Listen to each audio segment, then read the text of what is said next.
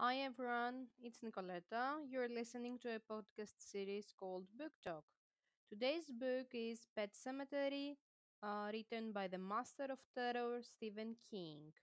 As you can understand, it's a horror novel and it was written in 1983 and it was also adapted into two films, one in 1989 and another in 2019. Now, let's move on to the plot, so some spoilers ahead. The main heroes are the Creeds Louis, who is a doctor, his wife Rachel, and their children Ellie and Gage. Uh, and also, we have Ellie's cat, Chet, named after Winston Churchill.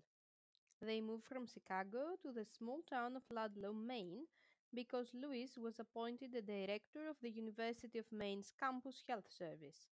They meet Jude Crandall, their new neighbor, who warns them about the speeding trucks frequenting the highway in front of their house.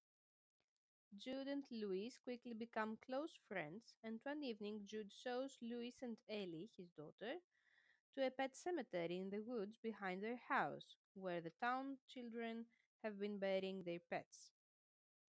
This causes a heated argument between Louis and Rachel, his wife, as she believes that this open discussion on death will traumatize their daughter. Later on, it is revealed that Rachel was traumatized herself, since her sister had died when they were children due to spinal meningitis. The first week of classes, Louis loses a student patient who then visits his dream and warns him not to cross the deadfall at the back of the pet cemetery. Louis dismisses the dream, even though his feet were full of mud when he woke up. Hmm. On Halloween night, Louis saves Jude's wife Norma from a serious heart attack, and when Chet, Ellie's cat, gets hit by a truck, Jude decides to repay him. Rachel and children are on vacation. He guides him beyond the deadfall of the cemetery to an actual ancient burial ground used by the Micmac tribe. Louis buries Church there, and in the next afternoon the cat comes back, but a bit uh, changed for the deader. Jude confirms Church's resurrection and admits burying his own dog there too as a child. Things become even more disturbing when Gates, the family two year old, is killed, guess what, by a truck. Desperate, Louis is thinking of resurrecting Gates with the help of the burial ground. However, Jude tries to dissuade him by telling him the story of Timmy Baterman, who was killed during the Second World War, and his body was buried in the Micmac burial ground by his father. Timmy returned, but he began terrorizing the townspeople, so his father killed him again and committed suicide. In Jude's words, Timmy came back as a demon, and the place has a power, its own evil purpose.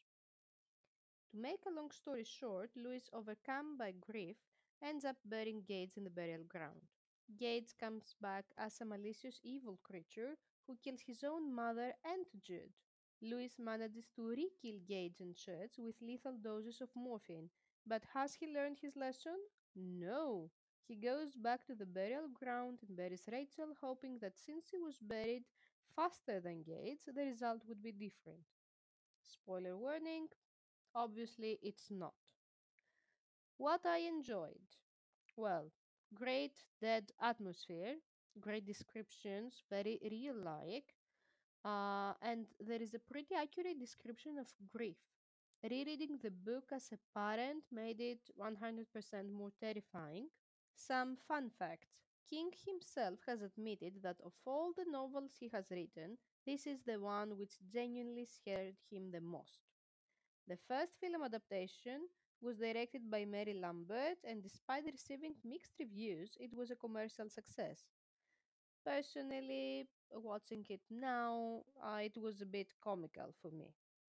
The second and most recent adaptation in 2019 was directed by Dennis Widmyer and Kevin Kölsch. I watched this one at the cinema and I really enjoyed it. It has some well placed jump scares and it transferred the book's atmosphere and aesthetic quite effectively. Uh, the one and only Guillermo del Toro has mentioned that he would like to create his own Pet Sematary adaptation and claimed that he would stick closer to the book So that is a film that I would really like to watch. Come on, Guillermo, what are you waiting for? The famous group Ramones recorded a song with the same title for the 1989 adaptation, and it became one of the band's most successful radio hits. And some quotes Sometimes dead is better. Life sucks, then you die. Don't forget to like and share with all your horror loving friends. See you in the next episode.